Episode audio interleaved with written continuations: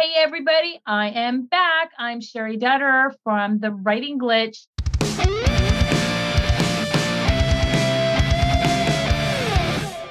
You are listening to the Emotional Kids Summit this month in August of 2023. Right now, this conversation, I am with Chaya Gottesman.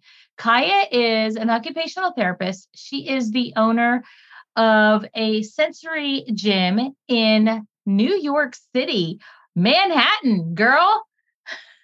but she is coming to us from this wonderful art studio that she has found for uh, this interview today. So if you have not purchased the companion course, you've got to because the artwork that is behind her is absolutely amazing. Chaya, welcome. Welcome to Thank the show. Thank you. Thank you. I'm going to credit my mom, Gloria Gottesman, Goddess Art, who's doing all the artwork. This is all her work. Amazing. It's beautiful. You showed me a one before we recorded of the Passover. I don't know if that is somewhere quick and easy. I'm not sure where that was, but I'm like, hello, I need to find that one. That one's cool. That one's mine. oh boy. Awesome. I love it. so we'll have to talk about that after the recording here. But you do a lot of work with self regulation and school based therapy. You have a specialization with the Size Matters handwriting program, and you're also creating stuff. Come on, give us a little bit of background as to what's going on in the Chaya world. So I'll preface this by saying I diagnosed myself as ADHD about three years ago. So it makes sense that I do a lot of everything. So I think because of the ADHD, I started, I think I had one job my entire life, like one school year, salaried position as an occupational therapist. After that, it was always basically me being figuring out how to work for myself and creating my own hours and creating my own things. So everything that I've done as an OT kind of has evolved over the years. And it started with doing EI home care and then school based home in home for the DOE, Department of Education. Then I started working out of my apartment so that I was trying to minimize my in between time of sessions. So I started working out of my apartment. Then I got an apartment specifically to work out of, and I turned this two bedroom condo into a full out, now compact, mind you, because this is Manhattan, but a full out sensory gym. I've got a climbing wall, I've got a scooter ramp, I've got balls, I've got swing. It's cool. So people come to see me usually after school and there was a time where I was working with the DOE and having other OTs work for me in there. And then COVID hit and that kind of shut down. So now it's just me. And in the meantime, I started learning about online business and learning about B School with Marie Forleo. You can look her up, she's awesome. And that gave me the idea. So my brain just continuously comes up with ideas. So at some point, I went and got certified as a Size Matters handwriting certified OT and instructor. And I've been using those techniques within my practice as well. And I another another avenue is that a parent had begged a school to hire me. So I'm consulting with that school where her daughter is so just to help her daughter, but I'm consulting with that school and I'm creating visuals and videos and worksheets based off of the same principles of the Size Matters handwriting program in helping all these kids with disabilities really be able to learn that's my goal is always having kids with whatever disability and whatever level of ability they have to be able to learn. And I think that's how come you and I connect so well. We have been discussing things over the last several years. I think you were at a webinar early on that I've done when I first started doing anything with out there online. Is that correct? I actually think it was Clubhouse. And I am not a Clubhouse person, but you were doing everything at Clubhouse. So I met you at Clubhouse. Okay, so that was during COVID because Clubhouse started right during COVID. And I was out there on Clubhouse almost every day talking about dysgraphia and how we can help these kids.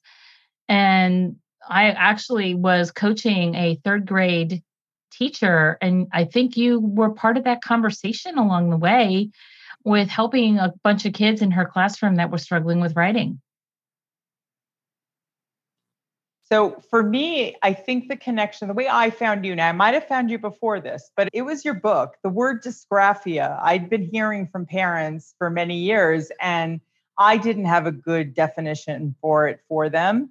And it really translated into, oh, they have bad handwriting. That is dysgraphia. And I just pretended to understand that there was a difference between bad handwriting and dysgraphia.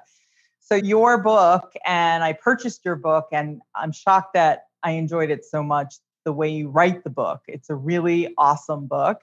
I'll admit I haven't finished it because ADHD, but when I get into it, I'm halfway through, but that was a one time reading. I'll have to do that again to finish it.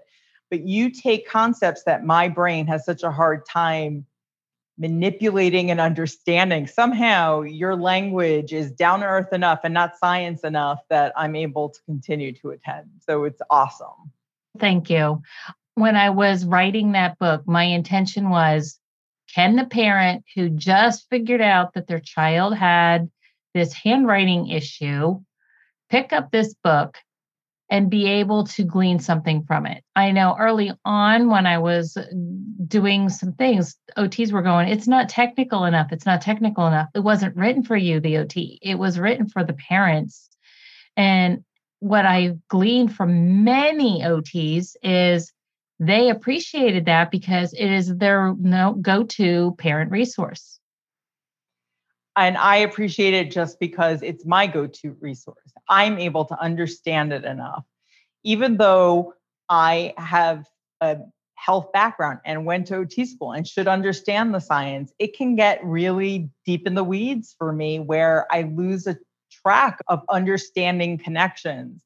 And I don't think there's any def I, I don't it doesn't feel like there's a difference between dumbing it down too much talk to me like i'm five and just speaking in simple language that anyone can understand. I think what you've done is made it most inclusive because now OTs who are educated can watch or read it and understand the material, as well as the parent who knows nothing from the brain part of it. So even OTs, I'm a PEDS OT. There's a difference between a P- PhysDis OT and physical disabilities OT and a PEDS OT and a mental health OT.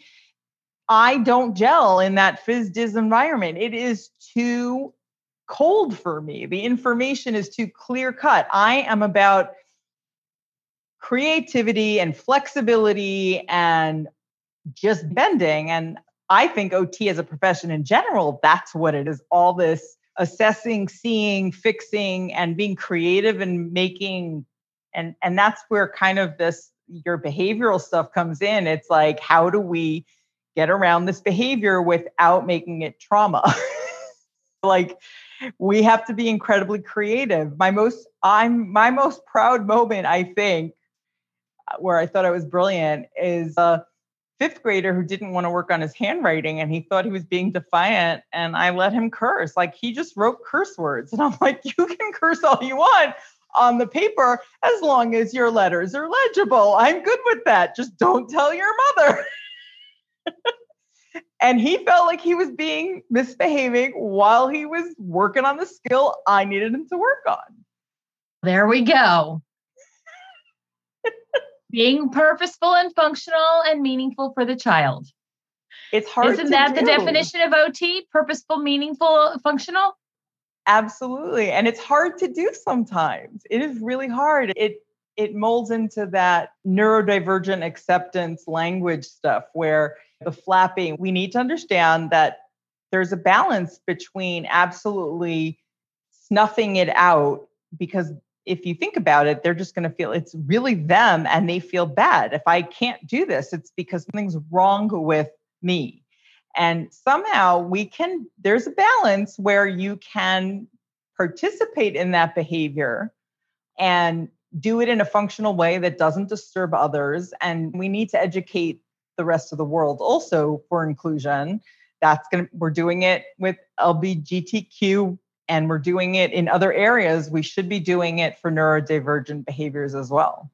Yeah, there's a lot of misunderstanding about neurodivergent behaviors, which I believe you are right now in the midst of a course to learn a little bit more about neurodivergent behaviors. Tell me about that course that you're taking right now. So, I'm taking a certification course to be an ADHD professional, in my case, a health professional. It's an online course that I've been taking. So, I've learned a whole bunch of different techniques and the ones that are very scientific are really hard for me to get through. It's very dry. It's very his, his presentation is not all that entertaining. So I have to use a lot of my techniques to be able to get through in order for me to be more helpful as an ADHD coach. So I use two different programs. I got into oh, throughout learning that I have ADHD during COVID and trying to figure out how to work remotely.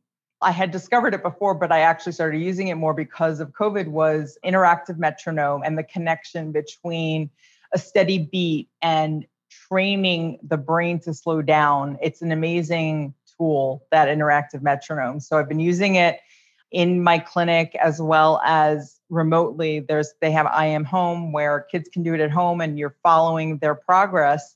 And it's a lasting change. It actually changes. It's that neuroplastic brain that we have that we can change those pathways, which just helps us be more functional when dealing with obstacles that come up in a daily life. And from there, I also now am using the platform called Stronger Brains, which uses Brain HQ, I believe, is the parent company. So it, but it for ages 10 to 24, it is not only training the brain cognitively, so it's working on inhibition, like extending our ability to do those executive function skills, taking in information, but it's also about mindfulness and breathing and recognize interoception, recognizing how each part of our body feels. Like the platform itself does this.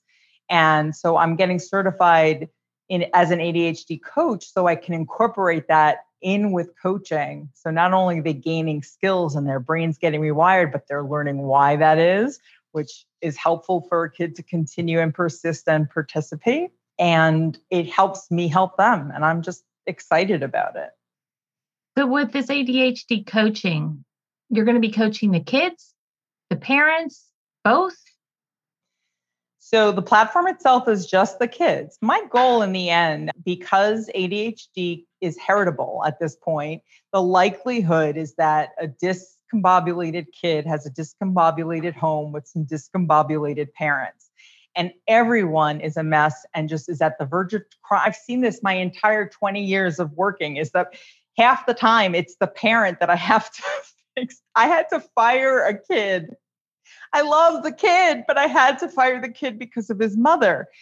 And one of the things I learned in this ADHD course, it, it correlates perfectly to this in that those kids need to feel successful. We need to lower our expect- expectations so that kids feel successful. And this kid, the parent could not do it's great, but that but always came in and she could not just give him positive reinforcement. It always came with a but.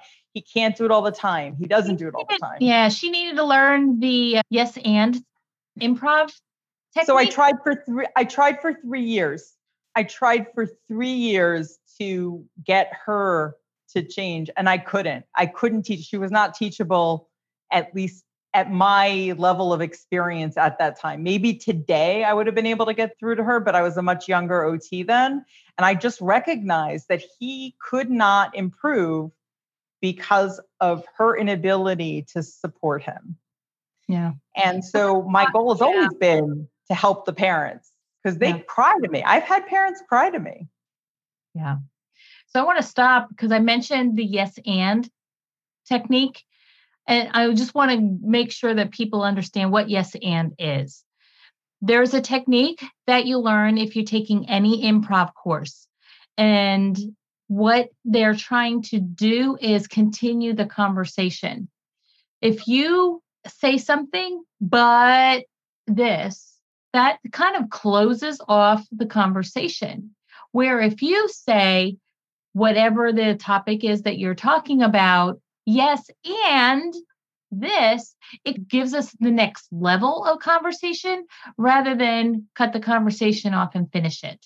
So if you're having a kid who is really struggling, acknowledge what they're struggling with. Yes, and talk about the thing that you want to talk about. And the yes and will change your kid's life. So, again, it's fresh in my mind this course. So, one of the really important techniques was having them recognize each successful thing they did and also be able to skip over the thing that is traumatizing that they got in trouble for and continue their day and show them where they behaved well because they really focus on their negative behavior. So that's that yes and yes, you had that moment. Breakfast was where this breakdown happened and we'll figure out why that is and how to prevent it next time. But let's look of what you did well leading up to breakfast. And then, okay, breakfast. Now we'll just pass that, whoop, fast forward and continue. And that helps with them being able to understand that these, and this is important also, that negative isn't forever. Like it is transient. Feelings are transient. It will, it's just a feeling, it will move. There's another technique that I learned through Denise Duffield Thomas, who does a lot of money mindset stuff. And uh, she talks about the pass the guacamole technique that if someone is talking negatively about something, you change the subject without them realizing it by doing something like, okay, and pass the guacamole. And then all of a sudden you're able to change the topic of conversation without having negatively reprimanding them for not doing what they shouldn't be doing. Or you don't want to talk about without insulting them. You don't want to talk about what they're talking about because it'll bring you down. So therefore, you just change the topic in a very organic, smooth, non judgmental way. And say that again. What kind of guacamole? it was just past the guacamole. That's it. It's the past the guacamole. In other words, I'm sitting there, whatever's in front of you, you just choose something that is not involved in that topic, changing the subject, but it's embedded in what's happening in the now. I understand now. I thought you were just like arbitrarily saying something about guacamole. And no, what you're doing is you're having some tangible thing that is part of the conversation. Can you hand me that paper towel, please? Exactly. Just so that you guys can get the idea here what we're talking about with past the guacamole. It's not necessarily guacamole, it's something concrete to distract and then continue the conversation without being negative in the transition?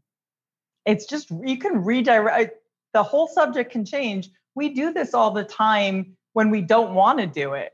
If I'm having a conversation, it's a perfectly great conversation, but I sneeze and I need a tissue. Please pass that. Can you pass the tissue box? Before you know it, you're talking about a totally different subject. You didn't mean to do that, but an hour later, you're like, oh, I never finished that thought.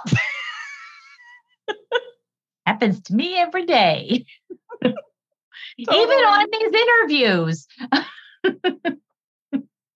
I think that's what makes podcast interviews so interesting is that there's a main topic, but stories and information and experience make it makes the information more interesting. Absolutely. Absolutely. So we're headed back to school very soon. Here in the north, it's more like the end of August, beginning of September. But do you know that some schools are headed back the last week in July here and, and down in the South? And can you share one handwriting based intervention that might help these kids that are like, I don't think I can write. I don't think I can write. I believe that you have something on your iPad that you can share. So those people that are that are able to join the companion course you'll be able to see what Chaya has to share here. What I want to share in the companion course, I'm not going to show you here. That is the video that directs the that gives you the directions on how to do this, but it has to do with the game of chance when it comes to when it comes to handwriting, there are a few pieces of the recipe that need to be there for a kid to be successful. I think the really biggest challenge for a kid who's having struggling for neat handwriting is the motor control and slowing themselves down. And they don't believe they can do it. So they rush through it as much as possible, which ne- they never learn. It's all connected that interactive metronome, slowing your brain down, all of that. And the way the concept in the size matters handwriting program of that is that it gives really concrete directions. There are objective goals to reach. Are you touching a line? Are you not touching a line? And the way it turns into a game and a self assessing tool is to use the dice game or what I call any game of chance. And the kids love doing it. So the way you do it, and there's such a subtle, really, but critical part that people mess over. So we roll the dice when they've written something and we check their writing and let's say it does it's not matching the rules it hasn't earned a star it doesn't follow the rules we want them to practice that. But kids get really tired. It seems like a never ending job to just do another a just do another a. That's pretty close but do another a. So what we do is we throw it into game of chance. So it's out of my hands out of the kids hands they roll the dice and that's how many of the star worthy version of that they have to write so if they roll a one, they only have to write one that's star worthy, but I can be pickier on my choices of whether they've matched the rules or not. So there's still that individual, you're going to know where they are and know how much to push them. But taking the power out of your hands really helps the kid be willing to participate and persist. The way to do that is you need to adapt. So, this is a template that I created based on the so oh, those dotted lines are driving that camera crazy. Okay. Yeah, you really can't see the dotted lines on there. That is wow, that's trippy to me. All right. Anyway, so you see those boxes that are up there? That's the whole alphabet right there. That entire thing is ABC. So if they're trying to write a letter, they just need to reference up there and see where it fits and where it should sit on the line. And it's there for them to have as a reference. The other thing that's on here that you really can't see through the camera is that I've created lines of different thicknesses because on the thickness, they have time to slow themselves down. If they really can't do it, I need them, like I said, to be successful. They need to keep earning those stars because otherwise they're not motivated to continue. So I create a really thick bottom line. So when they get to the bottom, if they can't manage to slow down in the beginning, because it's a, it's muscle like anything else. They have to train it. They're still successful. They're still hitting the rule because it didn't go past that thick line. And as they get better, I start, they don't notice it, but I'm reducing that. So that muscle and their ability to hit the target gets better and better. It gets fine, it, it, their point, they get sharper as they go. And they don't even realize it. And kids, it's nuts to know that kids come in and say, Can we play the dice game? They don't want to go on the swing. Can we play that? I know. Can we play a dice game? and you could do it with anything. You could do it with a deck of cards. You can put just the numbers you want on there and pick a card, and that's going to be how many of that they have to do. Kids, I have a 20-sided dice, and I when I tell to those boys, they're like, pull out that 20-sided dice. And wouldn't you know it, he rolled a 20. And wouldn't you know it, he only wrote 20 capital F's all the way that were star worthy. Nice. And this is a kid that couldn't even start on the line. When he first started, it was a and went above, below, didn't matter. Once I un- he understood that if you just be precise and just start on that line, you've already done half the work. And he didn't want to do more than 20. So he only did 20 Fs. When they want to, they can, but they have we have to figure out how to make them want to it's not innate.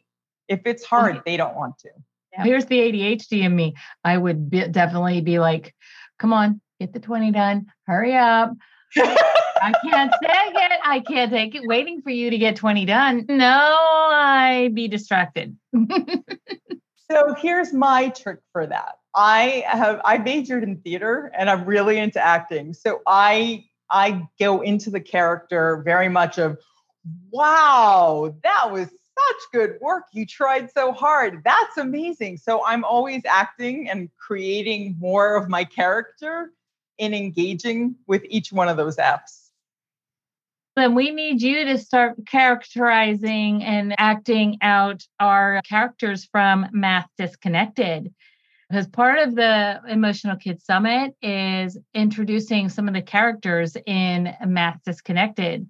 And we'll have to have you be acting out some of these characters. I will absolutely do your voiceovers, no problem.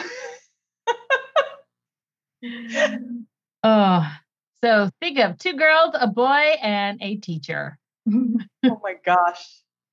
I was actually in a role where I played three different characters. The whole cast was in masks, so you could change characters, and my voice had to change with all of them. So I'm used to that. I can do it. I'm up for the challenge. Woohoo! You go, girl. so I mentioned Math DYSConnected and I mentioned the characters. If you are interested in learning more about Math DYSConnected, a book that is going to be released this fall, please join the companion course because we have more information about what it means to be part of the book launch team, what it means to be uh, understanding some of the techniques that are going to be shared in there, and we have a whole lot of free training that is going to be associated with it. So we did the we have this training, this mini course where we talked and dove into one of the techniques for about 2 hours and we have another mini course of a different nature very similar to the first one. So one of the one of the tasks that we have in the book is called the Purple X. So we have the Purple X mini course that is included in the companion course. It is normally $275. No, $247. There you go. We are including that in the companion course. So if you are listening and want to know more about some of the reference tasks and the strategies to help support math, join the companion course and we can delve into that just a little bit more. But that is stopping you, Miss Chaya, from explaining some of the things that you wanted to share. Is there anything else that you'd like to share with the audience? So I want to share just so when you asked me to speak, I wanted to come up with some real life examples of kids and their and outbursts and behaviors and how I manage them. So one was that one kid who wanted to curse the whole time. But I also had a kid, and we get this, and she literally had a meltdown. She threw everything in the gym, and then she dug her way underneath all these mats and disappeared. And I finally, one of my techniques is just as long as they're not hurting themselves, and this is because when they're in that fight or flight, forget it. You cannot get them out of it. Talking to them won't work. But at some point, once she calmed down and she was in a quiet place and covered, I said, you know what? Because I was really frustrated. Just do it. Just do it. Don't we get that way with our kids? It's like I'm explaining it very perfectly and you're not getting it, and I'm getting frustrated. Um, at some point, I took responsibility and I'm like, you know what? You're the kid. This is my job. It is not your fault. And the minute I took that away from her, she from then on every session she was a lot more open to listening to my ideas. The minute i took the responsibility off of her because she couldn't help not being able to do it. And that just exacerbated her ability to do it. And it's yeah. it was a turning point for me to say this is not your fault. You don't have to do anything. It is my job. And once you take that burden off a kid it's amazing how yes. their behavior can shift. Now, one of the techniques that Jonalee and I talk about in the course that goes along with the book that we're uh, publishing is she shares one of the worksheets that her son did when he was like five. And the teacher said, I want you to color the P purple, the Y yellow, and the O orange. On the picture. You know those pictures that you have to like there's a letter in there, you're supposed to color in the whole section? No, all he did was colored the P, colored the O, colored the Y. That's what I would have done. He explicitly did what he was told to do. So that brings me to another point in our in this conversation and that is explicit instruction needs to be individualized for the child. Sometimes explicit instruction that we think is explicit isn't. And I guess I relate that back to your girl. We're taking the responsibility off her. We need to take a look at the situation, look at what we are saying to the child. Maybe we need to flip the words, change the words, yes, and the words. We also need to let our kids be safe to let us know they don't understand us. One of the principles in the handwriting program is direction. So when writing a C, it's a backward moving line. And I'm yelling at the kid, backward, backward, keep going. And then after like 10 times of this, he's, What do you mean by backward? I'm like, Oh, okay. Move to a whole different thing, explained what I meant by backward. Now, when I said backward, he knew what I meant. yeah. Kids with disabilities, neurodivergent kids don't understand directionality. They don't understand over, under, around, sideways. And those are called Boehm concepts. They don't understand. There's over 50 Boehm concepts and they just don't understand them. And so we need to figure out where they are before we can figure out where to get them so that they understand what we're talking about. So what I love is I didn't know about that. I did not know about that, but I know that needed to be worked on. I I have created worksheets and that was the thing on my iPad that you saw before had to do with directionality. I know we're running out of time, but I'm going to show this to you anyway. So I was doing an online, whoop, an online session with a kid so the green is where you go from, and the finish line is over here. And going forward means you're going from the green to the finish, and going backwards is moving from the. So I had these letters here, and I said I would move. If you're moving, I want you to move forward with the F. What do you find when you go forward? Or what do you find when you go backwards? Is the E behind the F? Are you going backwards to go from the F to the E or forwards to go from the F to E? And I also, the diagonal lines are more difficult to understand because they're going forward and down or forward and up. So you're adding two concepts of direction there. So, literally, are those letters, if you push on them, they they move around like the touch screen? No, this isn't, oh. this isn't Procreate. And what I did was I had a layer here and what I was doing is I was asking him questions and then I would write on oh, top of okay. it and cross out what we've done and demonstrated forward and backward with those super C letters that we yep, were moving backwards as I drew it. But yeah, that uh, it's amazing to me that I understand how directionality is such an important component here that once they understand that again, there's so many things that look so simple and we think we understand, but then there's a critical piece missing and once we get that critical piece in place, it works. Yep. We have run out of time, Miss Chaya. Can you tell people how to find you? Sure. So I'm Chaya Gottesman. My website is sensationnewyork.com and it's all spelled out, unfortunately. S E N S A T I O N E W Y O R K.com. I am also the OT with ADHD on TikTok. You can find me at Chaya Gottesman on Facebook. DM me if you have questions. I'm happy to chat. Beautiful.